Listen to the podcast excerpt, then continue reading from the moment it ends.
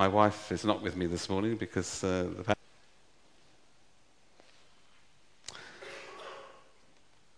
I don't mind admitting that I'm a person who struggles with uh, keeping my emotions under control from time to time.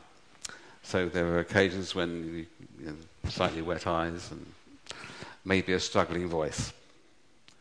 Um, some of you may be familiar with a, a television program called Long Lost Family, and uh, stories of people looking for relatives that they haven't uh, seen for 40 or 50 years.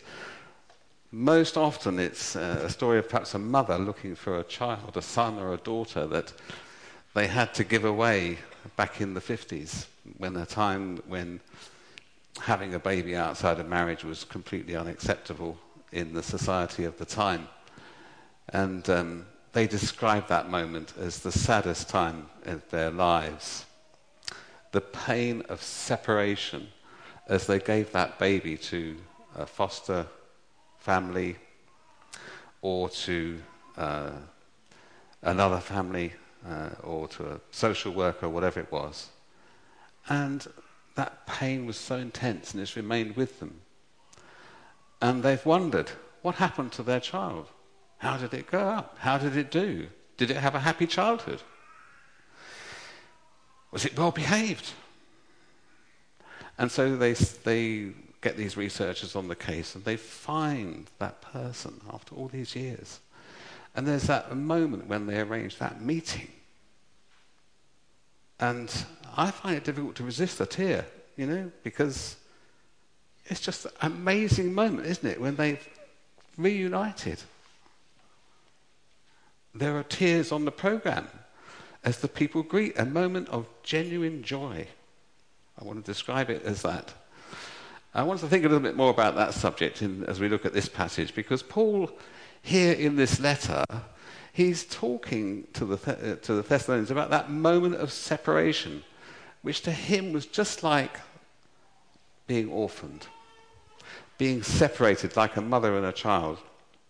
Of course, you've read about, I'm sure you've gone back to Acts chapter 17 to remind yourselves how he was separated from them. He was driven out of the city by the jealous Jewish leaders. One version of the Bible says, We were torn away from you. The NIV has gone with the original Greek, which gives us our word orphan.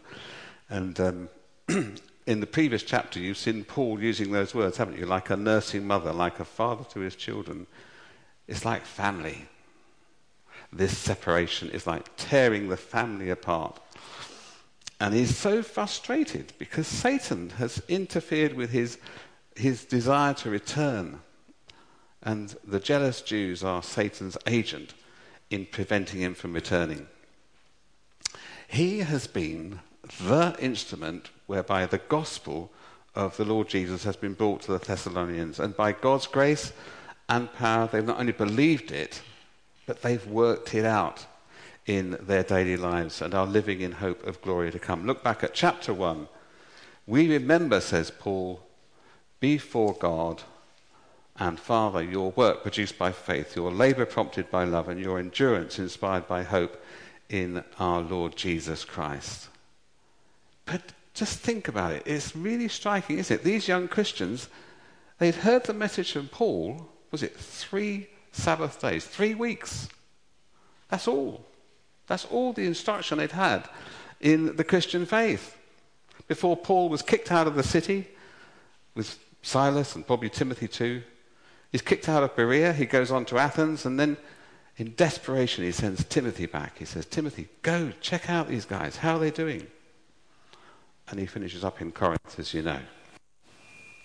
But look at verse 19 this morning of our passage. What does it say? For what is our hope, our joy, or the crown in which we will glory in the presence of our Lord Jesus when he comes? Is it not you? Is it not you? Indeed, you are our glory and joy. What a beautiful thing to say about his brothers and sisters in Christ. Perhaps even tears of joy as he wrote the words, I don't know. But what is his focus? What is it that's driving him on what, what drives him on to preach? What is it? He's looking forward to something, isn't he? He's looking forward to that moment when Jesus will return. In the Greek word, the parousia. Not his incarnation that we thought about a few months ago, a couple of months ago, December? Yeah, two months ago now, isn't it? Not his incarnation as a helpless baby, but as a triumphant king. What is his hope? He is anticipating an ultimate reunion, not just with those dear saints from Thessalonica and elsewhere, but union with the Lord Jesus Christ. And that joy, he says, will be indescribable happiness. And the crown in which we will glory in the presence of the Lord Jesus is coming. What does he mean?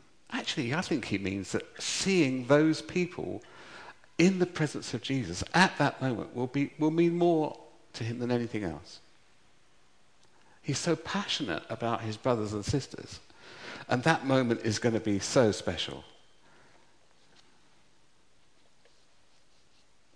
I mean, we do understand that there are crowns mentioned in the New Testament the crown of righteousness, the crown of life. What is this crown of rejoicing? Is it a reward? I don't think so. I think it's actually him just expressing something of the joy of that day when he sees those brothers and sisters to whom he has brought the gospel standing in the presence of the Lord Jesus. But chapter 3, verse 1, Paul goes on to explain his predicament. Is it possible someone could get me a glass of water? Sorry. Thank you. He, he, he, he cannot be with them, he's so concerned to find out how they're doing, and so he sends Timothy. No telephones? Just think about it. We don't, we don't often think about it. No telephones, no postal service, no, no internet, no trains, no planes. Just an awful long walk, 470 miles. Check it out. And it's even further on the way back because poor Timothy probably came back to Athens, but then he finds that Paul's gone on to Corinth. Oops, another 50 miles. What's another 50 miles between friends? But the news he brings Paul is such an encouragement, isn't it? You know, he, he's facing daily persecution for his faith. Thank you.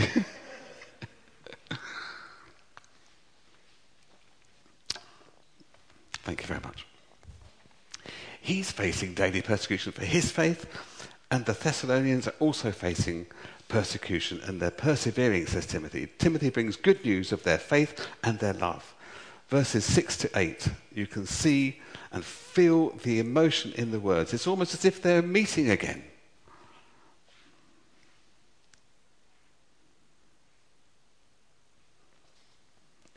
Verse 6.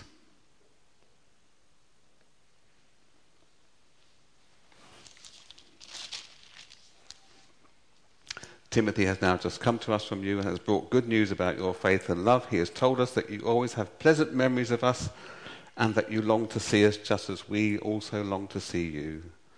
Isn't that lovely? You can feel that in the words, can't you? That emotion there. But Paul goes on because he says, We live if you are standing fast in the Lord. It's almost like he, he, he, he's the feeling is so intense. Uh, how he can have this. Uh, it's almost as if he, he, he, would be feeling as though he were, were dying if they weren't living, if they weren't standing fast. But it's a tremendous relief because he realized that they've withstood persecution, they've remained faithful, and even though he still desires to see them face to face, you know, he is content in that. Um, I'm sure he, he's asked Timothy to address some of the issues at the church as he, as he visited them, and then he's going to write about some other issues later in this letter. But it leads to another reference to joy in this chapter as well, if you notice. The joy we have in the presence of God because of you, he says. Verse 9 How can we thank God enough for you in return for all the joy we have in the presence of our God because of you. Night and day we pray more earnestly that we may see you again and supply what is lacking in your faith. What is that? Joy in the now, joy as he is in prayer for them, praying continually for them. Here, he's praying, it says, night and day so that he can see them again and supply what is lacking after his initial short visit. Joy in prayer. We'll come back to that later. But we finish this little section with a Pauline prayer, which I think is a pattern for Paul as he prays for the church, but it can be a pattern for us too. Um, and I, he says in his first section of the prayer here, verse 11 Now may our God and Father Himself and our Lord Jesus clear the way for us to come to you. May the Lord make your love increase and overflow for each other and for everyone else, just as ours does for you. May He strengthen your heart so that you will be blameless and holy in the presence of our God and Father when our Lord Jesus comes with all His holy ones. Lord, I want to see them again. Please make it happen. That was specific to that circumstance, wasn't it? But then he says, make your love increase and overflow. And you say, well, hang on a minute.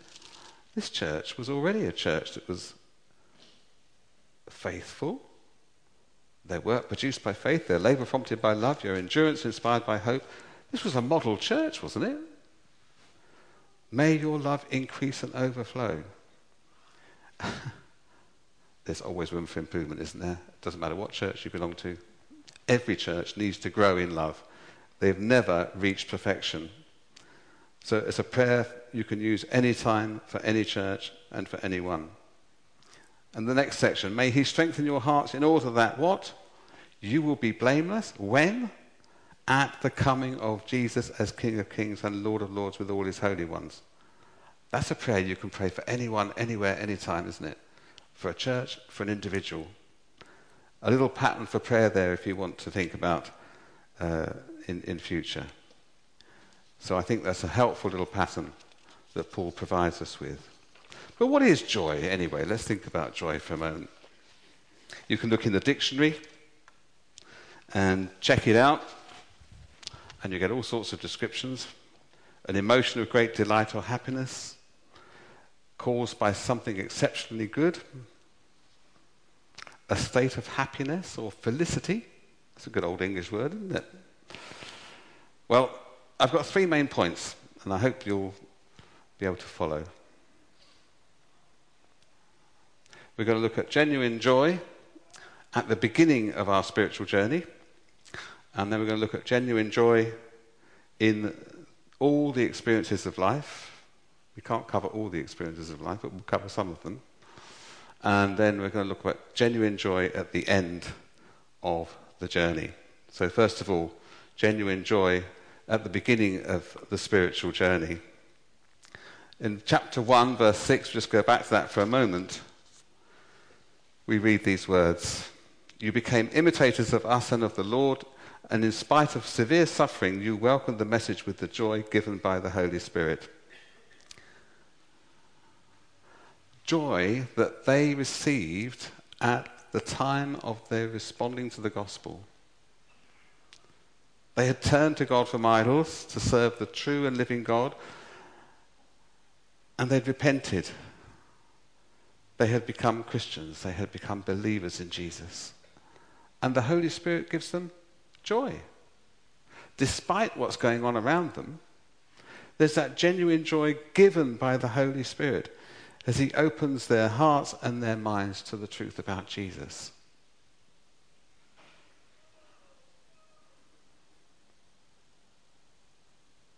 I was at a baptism yesterday, which is a family matter, but my, my younger sister was baptized yesterday.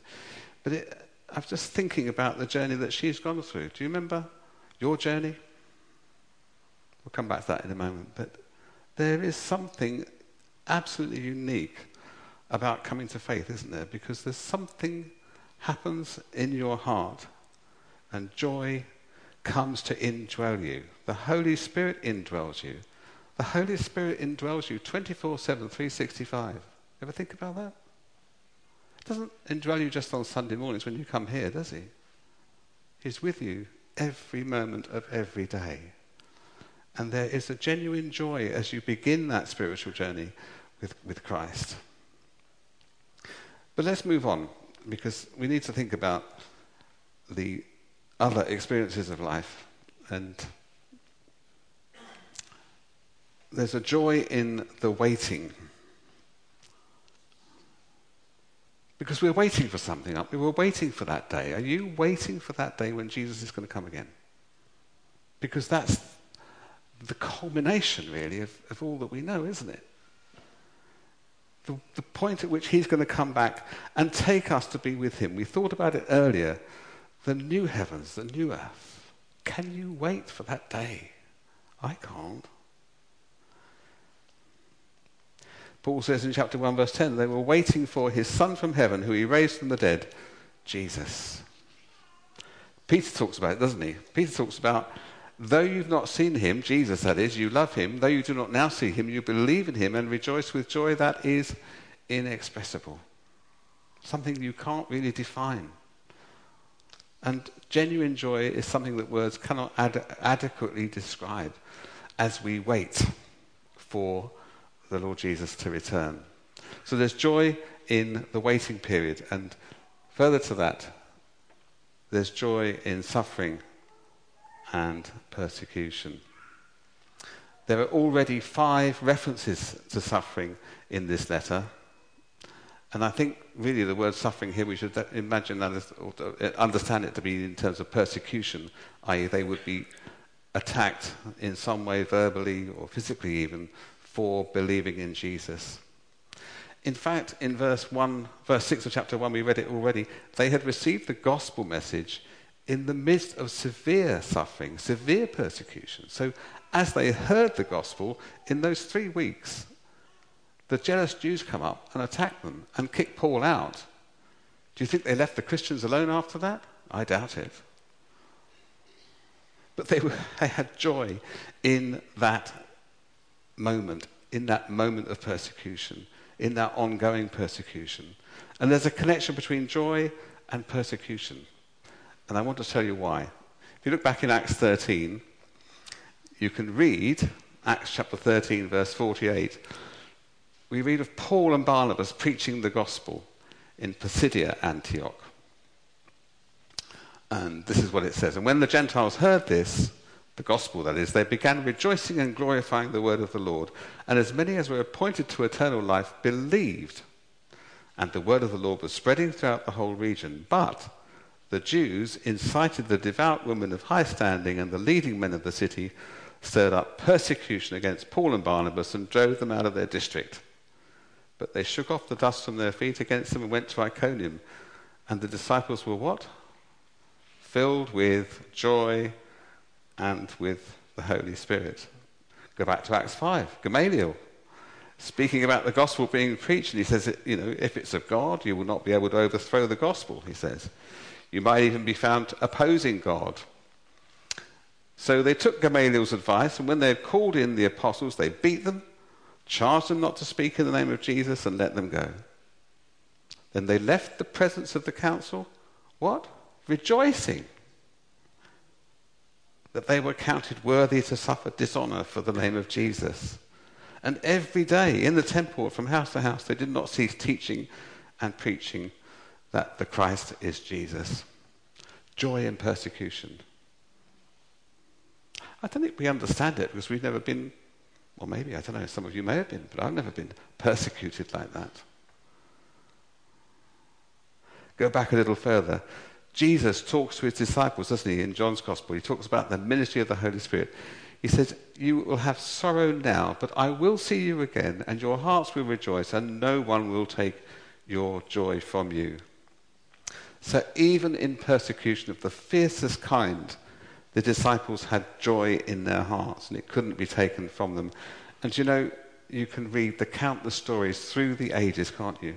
Believers Christians facing persecution, facing death for the name of Jesus, and yet there was a genuine joy in their hearts and in their experience. I'm going to mention suffering as well now because I think we've seen the word suffering here. I think we do have to face up to the fact that can there be genuine joy in physical suffering? Because some of us have to go through that. Some of us are going through that. Um, and I can only point to the Lord Jesus in the Garden of Gethsemane. Because here is Jesus in the most bitter anguish of soul. And he's about to face pain and shame for us. and his human body sweat was as if it were great drops of blood. So intense was his agony. And he prayed that his father might relieve him of the cup of his anger. Yet he says, Not my will, but yours. And he resigned himself to the safe hands of his father, who, as we know, vindicated him. He raised him on the third day. But we can't imagine the pain and the suffering. But he went through them because they were part of a greater plan. He endured for the joy that was set before him. Hebrews tells us this during the days of Jesus' life on earth, he offered up prayers and petitions with fervent cries and tears to the one who could save him from death. And he was heard because of his reverent submission. Son though he was, he learned obedience from what he suffered, and once made perfect, he became the source of eternal salvation for all who obey him. Jesus knew pain, he knew suffering, he knew persecution in a way that we won't even begin to know. But does Jesus know? Does he understand? Does he have any idea what you're going through? Yes, he does. And he has a plan. If you're suffering physically in the moment, he has a plan for your suffering. Psalm 73 reminds us, doesn't it? That wonderful psalm. He has hold of you by his right hand and will lead you into glory. Sometime, when you don't know. But I want to suggest that with the Lord Jesus walking with you and with the end in view, there can be joy even in suffering. I don't know what that's like because I haven't been in that position. But I just want to mention that as something to think about to encourage people who may be suffering. There's also genuine joy in seeing the Holy Spirit at work in the world. Paul gets that message back from Timothy. Timothy tells him that the Thessalonians are standing firm in the face of persecution. How can we thank God enough for you in return for all the joy we have in the presence of our God because of you? Does that ring true with you? As you read about churches in other parts of the world, Sri Lanka, for instance, I don't know, when, when are you flying soon? 14th? Not your first time, though, is it? No. But we'll get news straight back from Sri Lanka about the church in there. Does it warm your heart that Jesus is at work building his church, often in the most unlikely places, and frequently in the places of the severest persecution. You think about North Korea at the moment. How many Christians do they reckon there are in North Korea? Hundreds of thousands.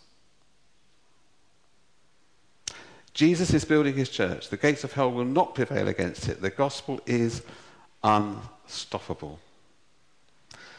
And that should give us a cause for joy genuine joy in prayer. There's joy in that waiting period in prayer. Verses 9 and 10. Joy in the presence of God because of you as he prays for them. We've just touched on some of the things that in our life, the waiting period, while we're waiting for Jesus to come back. I want to suggest there is genuine joy in that waiting period. Stop. That's it. You know, there is genuine joy there. We need to just apply the word to our hearts. And if you want to take issue with me afterwards on any of those points, I'm happy to talk it through. But there should be a genuine joy in our hearts. But lastly, we want to talk about genuine joy at the end of the journey.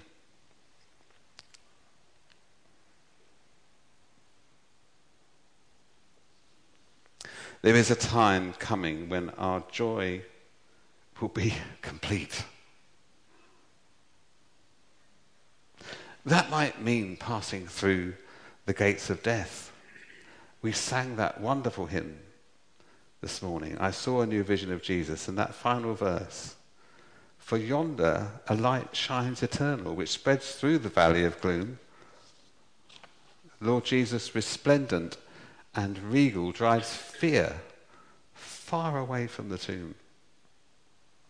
Our God is the end of the journey. His pleasant and glorious domain, for there are the children of mercy who praise him for Calvary's pain. Maybe you won't die. Maybe you'll be amongst those who are alive and remain that is coming and will be caught up in the clouds. And it will be a meeting with our Saviour, a moment which will eclipse anything, anything you have ever thought or dreamt of down here. It'll be a moment of completeness, a moment of indescribable joy. And there'll be even more joy as reunions take place with those who have gone before.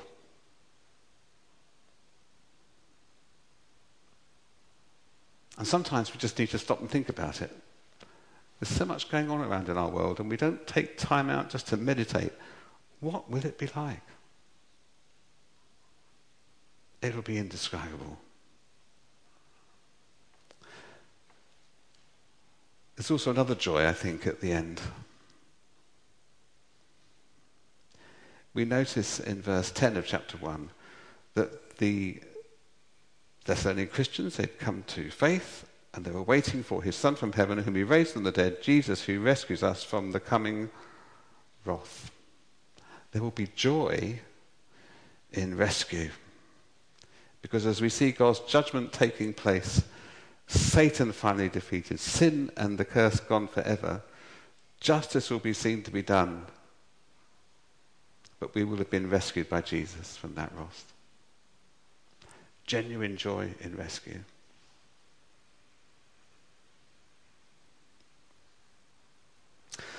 So, I've given you a little flavour of my thoughts on genuine joy. And uh,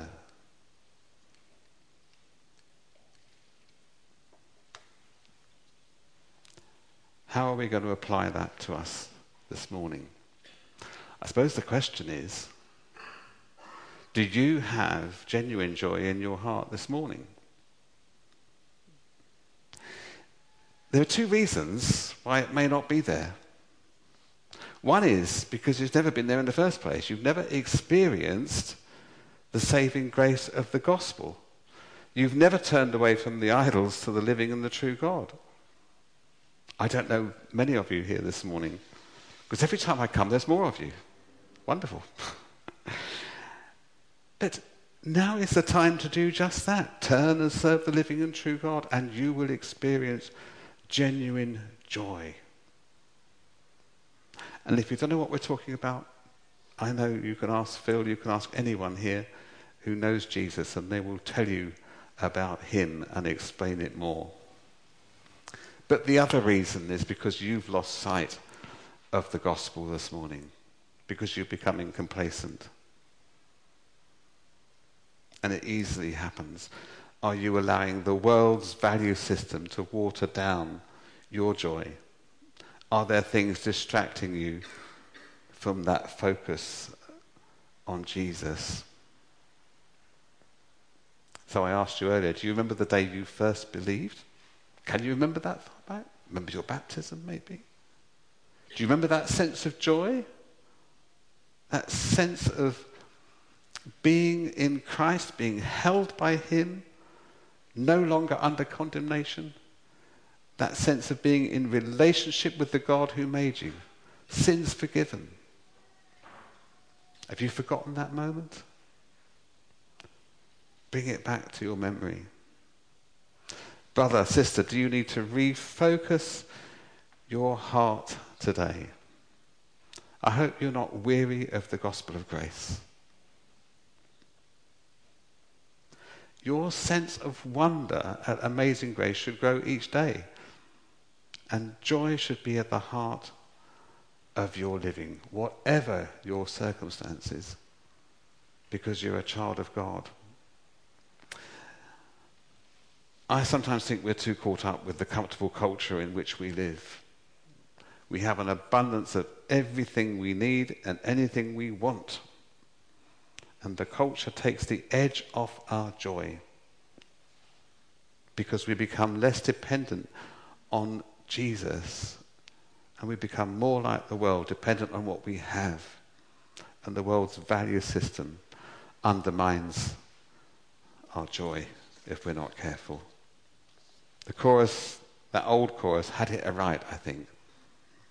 Turn your eyes upon Jesus, look full in his wonderful face, and the things of earth will grow strangely dim in the light of his glory and grace.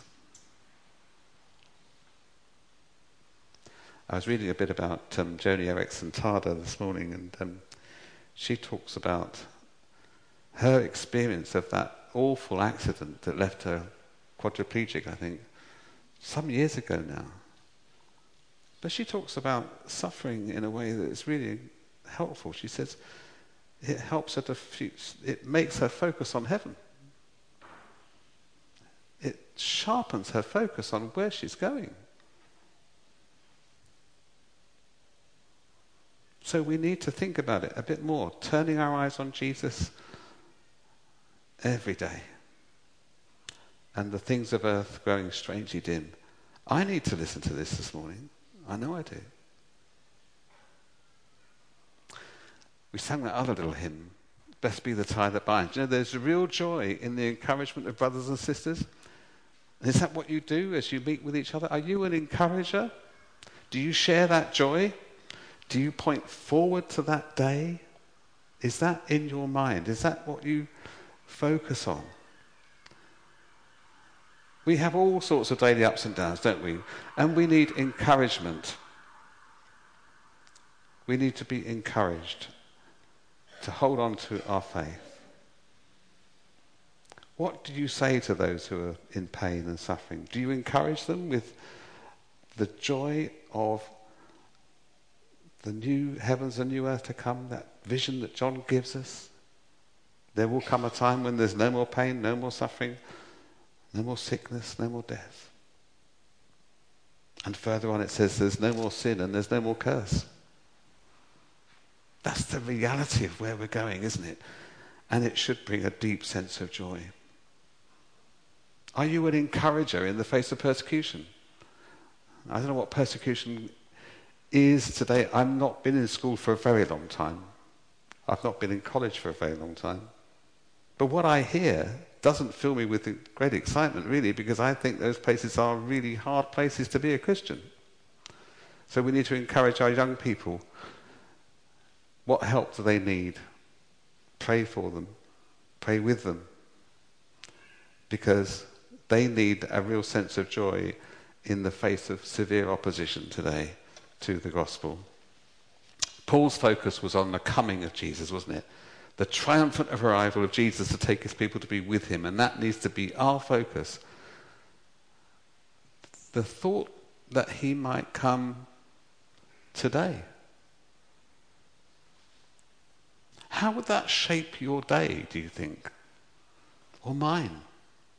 He might come tomorrow. How would that shape your thinking? How would it shape your life? How would it shape your relationships with brothers and sisters? Are you passionate about your brothers and sisters as Paul was? Are you at odds with a brother or sister? Go to the cross. Remember the Lord gave his life for them too. And then look forward to that day. Are you loving each other more, as Paul reminds us in that prayer? How does that show itself? Are we joyfully giving time to share each other's burdens?